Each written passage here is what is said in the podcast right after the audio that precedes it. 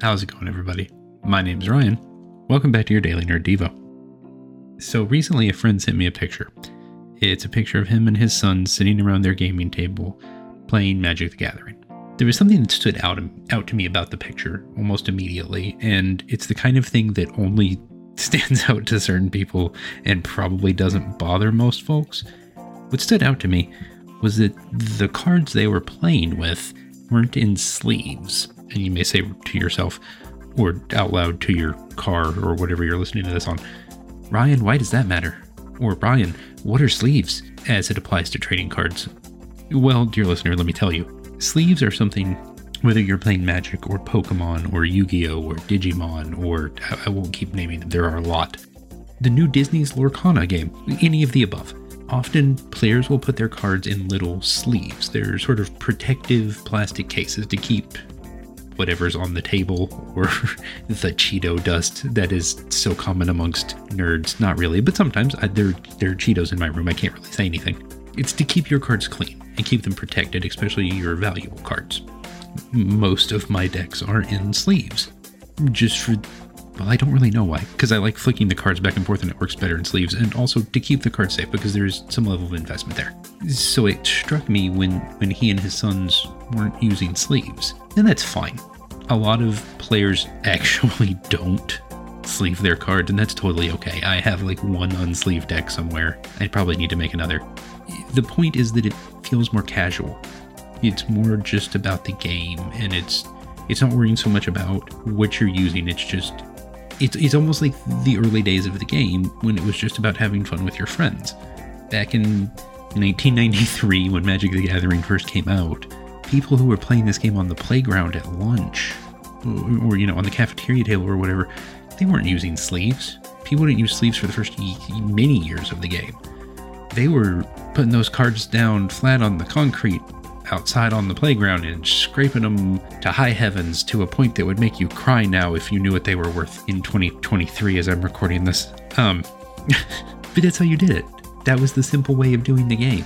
At one point several years ago, my friends and I even played a version of the game where you could play whatever you wanted, as long as you were willing to play it unsleeved on the sticky table at IHOP, where we would normally come hang out and play Magic. It's interesting to me. There, there are different ways to approach it. There's one sleeve, there's double sleeving, there's triple sleeving.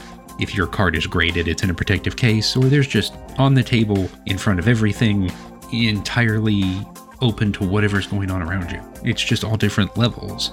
It's different approaches as meets what you're doing in the moment, as meets your needs. In 1 Corinthians chapter 9, in the New International Version, Paul is talking and he says, Though I am free and belong to no one, I have made myself a slave to everyone to win as many as possible. To the Jews, I become like a Jew, to win the Jews. To those under the law, I become like one under the law, though I myself am not under the law, so as to win those under the law. To those not having the law, I become like one not having the law, though I am not free from God's law, but am under Christ's law, so as to win those not having the law. To the weak I become weak, to win the weak. I have become all things to all people, so that by all possible means I might save some. I do all this for the sake of the gospel, that I may share in its blessings. I think it's interesting the different ways different people approach the same hobby. I sleeve almost every one of my cards. My friend Andrew and, and his sons may not sleeve anything. Those are both fine. They're both totally acceptable ways of playing the game, but they may confuse or throw some people off. I may not be comfortable playing with my cards unsleeved. Andrew may not be interested in bothering and sleeving all of his cards. It's a process the game becomes whatever it needs to be to us.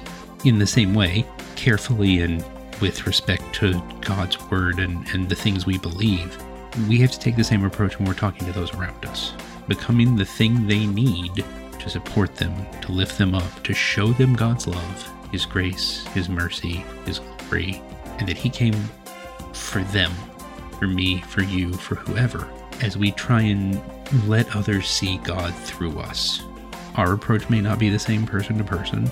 Our approach may not be the same to each individual different person we're talking to, even as if it differs from someone else in our church or our small group.